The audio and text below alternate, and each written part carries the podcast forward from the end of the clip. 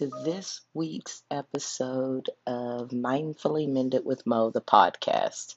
Happy Friday. Welcome back to my longtime listeners. Welcome to my first time listeners. And thank you to my last time listeners.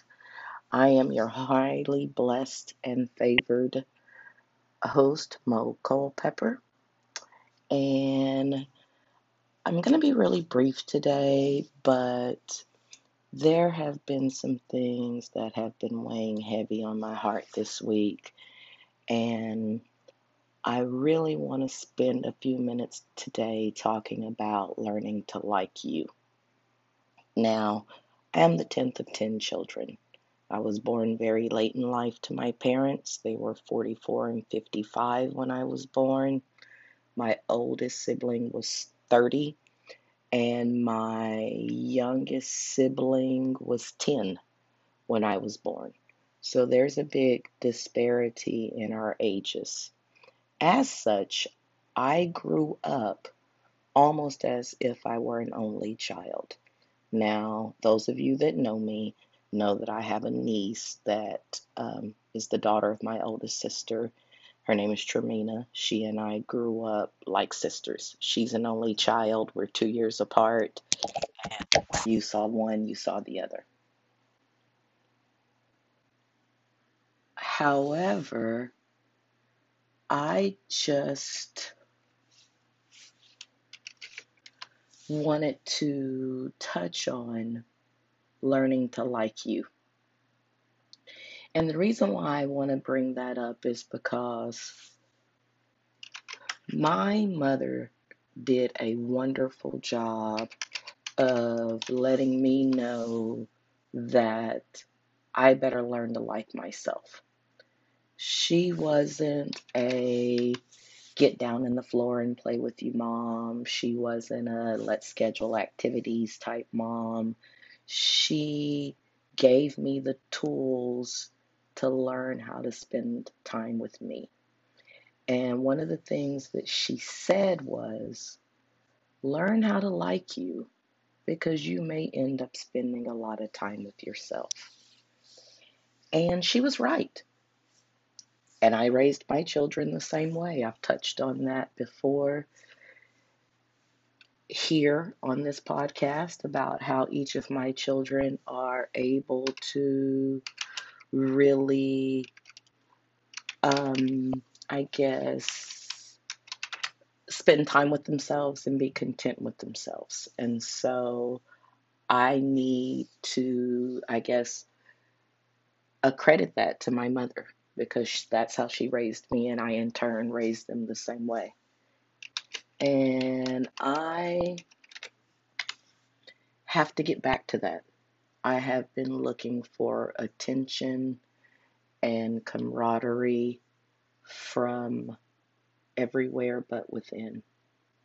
And as I get more and more emotionally healthy, I realize that the people that I interact with are not on the same level as I am. I'm not saying that they're better or worse off than I am. We're just at different spaces and I can't allow myself to be pulled in a direction that I'm not ready to go. And that means I can't go backwards and I can't be rushed to go forward. So, what that has come to mean for me over this last 10 days is that I've spent a lot of time with Monica. And some of those times have been sad, some of those times have been reflective and all of that time has been needed. I have to still crave camaraderie and companionship, but I have to also be comfortable with solitude. And I urge you all to do the same thing. I feel like there are people in my life that want to make me their elf on the shelf, if you will. They put me up on the shelf all year long and then they bring me out and manipulate and maneuver and put me into all of these fun adventures or series of unfortunate events, almost like Lemony Snickets. And then when that season is over, they put Mo back on the shelf. And that's because I allow it. Um, a lot of times I have family members that, because they know I crave companionship and camaraderie so much, that the way that they express their displeasure with me is by refusing to communicate with me. And what do I do? When they decide to pick Mo back up off the shelf, I'm right there. Hey, I've been waiting. Well, no more. I'm done being put on the shelf. I'm done being picked up and put down as others see fit. And if that means that I have to spend a lot of time with me and learn how to like me at 45 years old, like I had to at 15 years old and 25 years old and five years old, then that's what I need to do. It is a sobering experience, but it is also a part of being mindfully mended.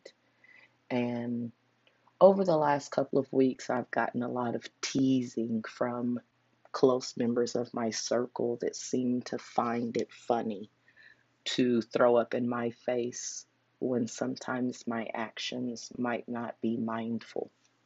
And to them, it's a joke to me, it's a lesson because A, my actions don't have to be mindful in the sense or,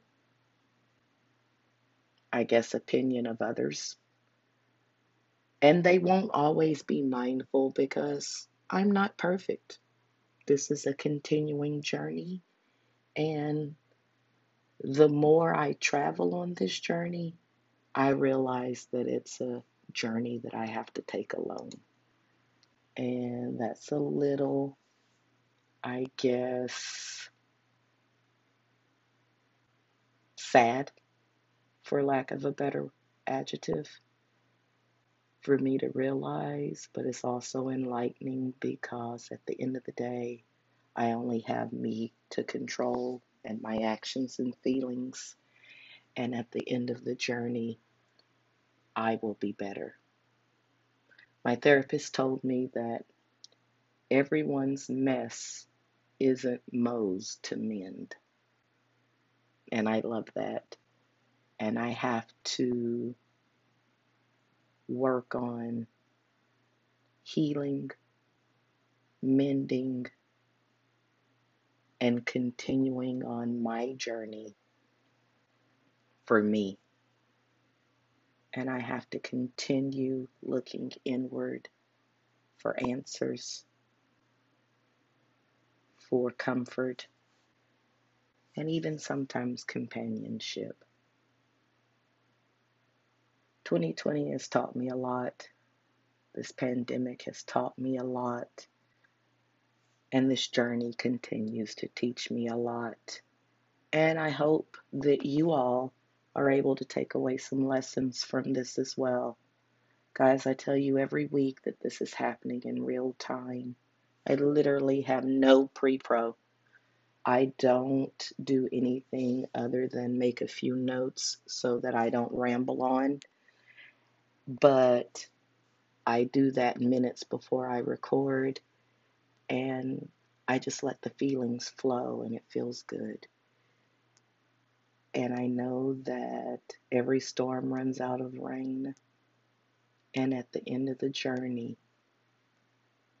I will feel so satisfied.